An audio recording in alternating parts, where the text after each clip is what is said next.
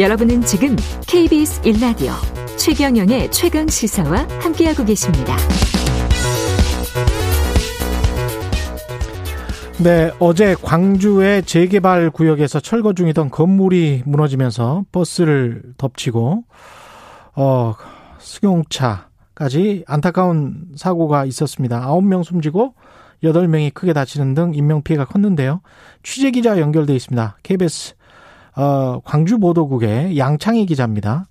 안녕하세요. 예. 안녕하십니까. 예. 수색 작업이 아직 다 안 끝났습니까? 네, 붕괴 사고 현장에서 지금 이틀째 수색 작업이 진행이 되고 있습니다.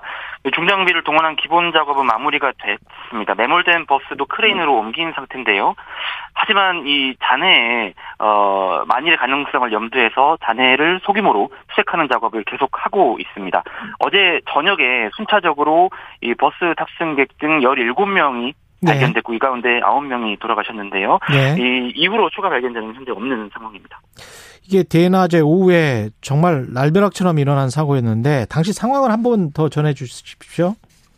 네, 저희 KBS로 여러 제보 영상들이 들어왔는데 예. 이 영상들의 상황이 자세히 나와 있었습니다. 일단 그 버스와 차량들이 달리는 도로 쪽으로 갑자기 5층짜리 건물이 허물어지는 모습을 볼 수가 있었고요. 예. 이 건물이 무너진 다음 일대가 흙먼지로 뒤덮이고요. 또 행인들이 대피했고 도로는 쑥대밭이 된 모습도 저희가 영상에서 확인할 수가 있었습니다. 예. 사고가 일어난 어제는 철거 작업의 사실상은 첫날이었습니다. 그래서 건물 위쪽에서 굴착기 등 이런 중장비들을 활용해서 철거 작업이 진행이 되고 있었습니다. 작업자들 얘기를 들어보니까 어, 이상한 소리가 들려서 대피를 했고 그 직후 건물이 무너졌다 이렇게 진술을 하고 있습니다. 작업자들은 몸을 피했는데 도로를 지나서 버스가 무너진 건물에 매몰이 된 상황이었습니다. 그 원인 조사도 지금 진행 중이겠죠? 검찰이 경찰이? 예, 오늘 네. 낮 1시에 그 경찰과 국립과학수사연구원의 합동 감식이 예정이 되어 있습니다. 네. 광주경찰청이 현재 전담 수사팀을 꾸린 상태인데요. 어, 공사 관계자 등을 대상으로 수사를 하고 있습니다. 지금 수사를 하고 있는 부분 중에 중, 중점적으로 보는 부분은요. 일단 건물 뒤쪽에 흙더미를 쌓아놓고 거기에 굴삭기를 올리고 또이 이 올린 굴삭기로 철거 작업을 하는 방식이었는데 예. 이 과정에서 안전 수칙이 지켜졌나 이 부분이 일단 있고요. 그다음에 어, 굉장히 위험한 작업인데 인도나 도로의 통행 통제가 제대로 됐는지 그리고 어, 시공사가 현대산업개발인데 예. 어, 이 시공사가 철거 작업을 도급을 주는 과정에서 어, 불법인 다단계 하도급이 혹시 있었는지 이런 부분이 중점적인 수사 대상입니다. 시공사가 현대산업개발이고 현대산업개발의 권순호 대표가 직접 현장을 찾아왔습니까? 네, 어제 오늘 새벽에요 현장 찾아서 사과를 했습니다. 일어나지 않아야 할 사고가 난 점에 대해 사망자, 유족, 부상자들에게 말할 수 없이 죄송하다 이런 말을 했고요. 네. 사고 원인이 조속히 밝혀지도록 협조하겠다라고도 했습니다. 전해철 행안부 장관도 현장에 와서 어, 가능한 장비와 인력을 총동원해서 인명구조에 최선을 다하고 유족들을 지원하는데도 최선을 다해달라고 말했습니다. 예, 오늘 말씀 감사하고요. KBS 광주보도국의 양창희 기자였습니다. 고맙습니다. 감사합니다. 네, 이번에는 광주 붕괴 사고 이게 구조적으로 건물에 어떤 문제가 있었는지 아니면은 철거하는 과정에서 어떤 안전 수칙이 제대로 안 지켜진 것인지 전문가와 함께 진단을 해보겠습니다. 연세대학교 토목공학과 조원철 명예교수 연결돼 있습니다. 안녕하세요. 예, 수고 많습니다. 예. 재개발 구역의 5층 건물 철거 도중에 이게 발생한 사건인데요. 보니까 영상에 보니까 갑자기 이렇게 확 쏟아져 버리더라고요. 건물 자체가. 예.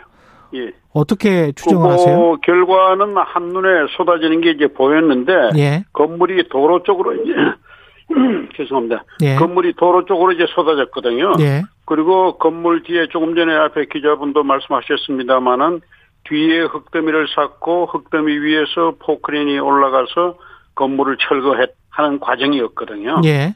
그러면 가장 중요한 것은 철거 작업은 건물 구조 해석을 통해서 단계별로 힘의 균형을 맞추도록 철거를 해야 되는데 예.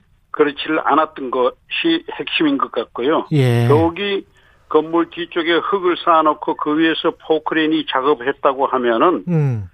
다른 특별한 증상이 없었다고 하면 포크레인이 미는 힘에 의해서 앞으로 즉 도로 아. 쪽으로 건물이 쏟아졌을 개연성이 굉장히 높습니다. 그렇군요. 그래서 뒤로 안 무너지고 앞으로 예. 뒤에는 흙이 많이 쌓여 있으니까 거기다 이제 자기 차가 있거든요. 예. 작업자가 있기 때문에 자기가 죽을 짓은 안 하잖아요. 아, 그렇게 되는 거군요. 예, 예. 예, 예. 이게 지금 건물 철거하는 과정에서의 어떤 안전 수칙 같은 게 있, 을 텐데, 그거. 아, 당연히 있죠. 예, 그거는 어떻게 보세요? 제대로 지켜 이게 안 지켜졌기 때문에 이제 이런 일이 벌어진 거거든요. 결과적으로. 보통은 어, 떻게 해야 되는 겁니까 이게? 이게 뭐, 먼저 구조 진단을 해야 됩니다. 구조 진단이라고 하는 것은 건물제 골, 저 골조 있죠. 예. 골조의 힘을 어느 기둥이 얼마만큼 받을 수 있냐 하는 것을 구조 음. 진단을 해서 그 균형이 항상 유지되도록 그래서 위에서부터 밑으로 안전하게 철거할 수 있도록 구조 진단을 하고 거기에 맞춰서 작업 순서를 진행을 해야 되는데 예. 그렇지 않았던 거죠. 그 작년 예. 재작년에 우리 저 서울 잠원동에서 그 건물 꽃 같은 현상이 있었지 않습니까? 예. 예. 뭐 마찬가지 원인이고 마찬가지 과정입니다. 그 인부들이 미리 피했다고 하는데 그러면 안전관리 감독을 하는 사람이 있을 거 아니에요? 그러면 그 사람이 있어야죠.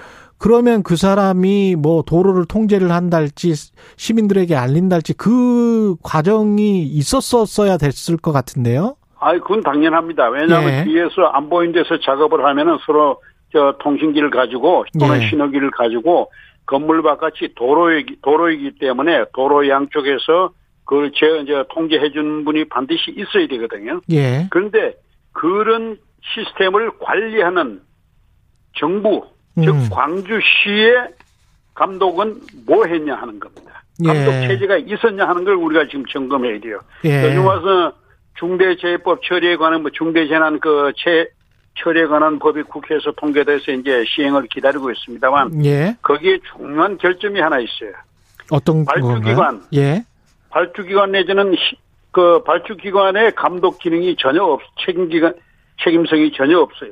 받주 기관이라면 여기에서는 현대산업개발인가요? 아니 그거는 시행 시행사고. 예, 시공사고. 광주시죠, 예. 광주시. 아, 광주시. 예, 예. 왜냐하면은 작업장 부근에는 시민들이 있기 때문에 예. 시민의 예. 안전을 위해서는 발주기관의 감독 기능이 반드시 있어야 되는데 예. 이것이 중대재해법에도 다 빠져 있어요. 없어요. 아, 발주기관의 그 감독 기능이 있어야 된다. 예. 예. 그 작업장이 어디에 있냐면 광주시에 있거든요. 그렇죠. 예. 광주시에 있으면 광주 시민들의 주, 그 작업장 주변의 안전을 확보하기 위해서는 강, 광주시의 그 감독 기능 이 반드시 있어야 되는데 음. 이런 것이 법 자체에 빠, 빠져 있어요. 아. 이거는 지금이라도 그 시스템적인 제도적인 허점이니까 넣어야 된다 그런 말씀이시네요. 넣어야 되는데 그 장 저 금년 총괄 아, 작년 금년 초죠 그 중대재해 그 처벌법에 보면 그게 속 빠져 있거든요. 예. 빠져 있으면 그걸 다시 국회를 통, 통과시키려면 엄청나게 힘든 과정을 또 겪어야 될 겁니다. 이해관계가 있기 때문에 예. 그 전부 책임 안 질라고 그래요. 음. 예를 들어서 관에서 발주한다든지 예. 또는 어떤 큰 재벌에서 또는 그 건물주가 이제 발주할 때 건물주의 책임 또는 관에서 발주기관의 책임이 반드시 명기가 돼야 되는데 그게 없다고 하는 것이 음. 근본적인 모순이죠. 그 우리가 보통 공사 철거하면 앞에 가림막 같은 게 있지 않습니까? 가림막은 전혀 그건 소용없나요? 힘을 못 쓰는 겁니다. 그거는 소용없는 거고 예. 가림막은 시민들이 보기에 음. 시각적으로 아 어, 좀 뭐 덜 위험한 걸 이제 느끼도록 덜 느끼도록 그렇게 하는 거지 가림막 자체는 역학적으로는 전혀 힘을 못 씁니다. 아, 그 정도 가지고는 안 되는 거군요. 건물이 아, 무너져 버리면. 예. 예, 예. 그러면 그 가림막을 제대로 뭐 보강해서 공사를 해야 되는 그 그런 규정을 넣을 그럴 필요는 없고요. 그럴 것까지는 없는데 예. 여러분 저 도로 같은 것을 이제 큰 산길이 있는 도로를 예. 다니다 보면 공사하는 장에 보면 큰 아이빔 박아가지고 산을 절개하는 게 있는데 그 정도는 돼야 되는데 음. 그 정도가 돼야 힘을 받을 수가 있거든요. 그러나 아. 건물 철거 주변에서는 그런 가림막을 뭐 할 수도 없고 예. 또할 수도 없죠 지금 뭐. 제가. 예, 결국은 이제 아까 그 균형 구조를 잘 그 생각을 해서 철거를 했어야 되는데 그거를 못했고 관리 감독이 부실했다. 그리고 그렇죠. 관리 감독이 부실할 수밖에 없는 제도적인 허점이 있다 그런 말씀이시군요. 그렇죠. 그 감을 그 건물 구조 해석을 위해서는 관리 감독이 반드시 필요합니다. 예. 시공사는 어떤 책임을 집니까?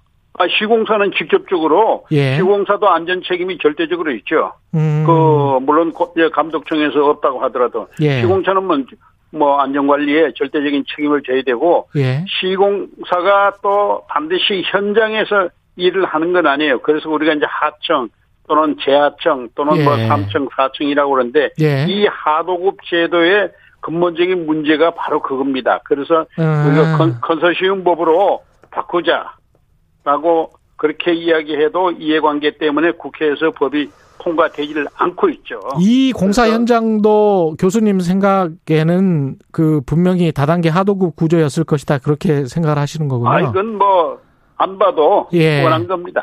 일반적으로 그렇게 계속 하고 있으니까. 그렇죠. 예. 감리 업체 같은 경우는 어떻습니까? 5층 건물을 철거할 때는 감리하는 사람이 나와 감리, 있나요? 예, 감리가 반드시 책임 감리를 하게 돼 있죠, 법적으로. 예. 그런데 감리가 누가 정하느냐? 음. 그 구조를 보면 감리 회사를 정하는 구조를 보면은 감리 권한에 또는 권한, 권한 행사에 한계를 또 분명히 볼 수가 있습니다. 감리도 사실은 시공사에서 월급 받는 거 아닙니까? 그렇죠. 그 시공사에서 감리를 위임해가지고 하는데 예. 시공사 말을 안 들을 수가 없죠. 그런 지금 구조잖아요. 그죠? 그, 아, 그 시공사 말이라고 하는 것이 뭐냐면 돈을 적게 드리는 거거든요. 돈 적게 들기 위해서는 빨리 해야 됩니다. 아. 빨리 하기 위해서는 예. 폭삭 이번과 같은 우리가 이제 흔히들 나쁘게 표현합니다만 폭삭 공법이 필요합니다. 그러더라도 아. 제대로 해야지. 예. 그렇군요. 왜냐하면 한꺼번에 5층을 내려앉는 게 가장 시간이 절약이 되고 시간 절약이라고 하는 것은 바로 돈하고 연결되는 거거든요. 이게 욕심입니다. 우리 욕심이 우리 사회에 팽배하기 때문에 이런 일이 일어나는 겁니다. 예, 알겠습니다. 여기까지 듣겠습니다. 말씀 감사합니다. 예. 지금까지 연세대학교 토목공학과 조원철 명예교수였습니다. 고맙습니다. HLB님은 관리 감독도 없고 처벌도 낮으니까 어떤 시공사가 안전에 신경 쓰겠나요? CHS 정님은 호주서 일할 때 보면 이런 사고가 나면 담당 공무원이 자리가 없어져요. 이규환님, 전국에 재개발이 많을 텐데 책임 있는 안전관리에 관심을 가져야겠습니다. 이런 말씀하셨고요. 6월 10일 목요일 KBS 일라디오 최경영의 최강시사 오늘은 여기까지입니다. 고맙습니다.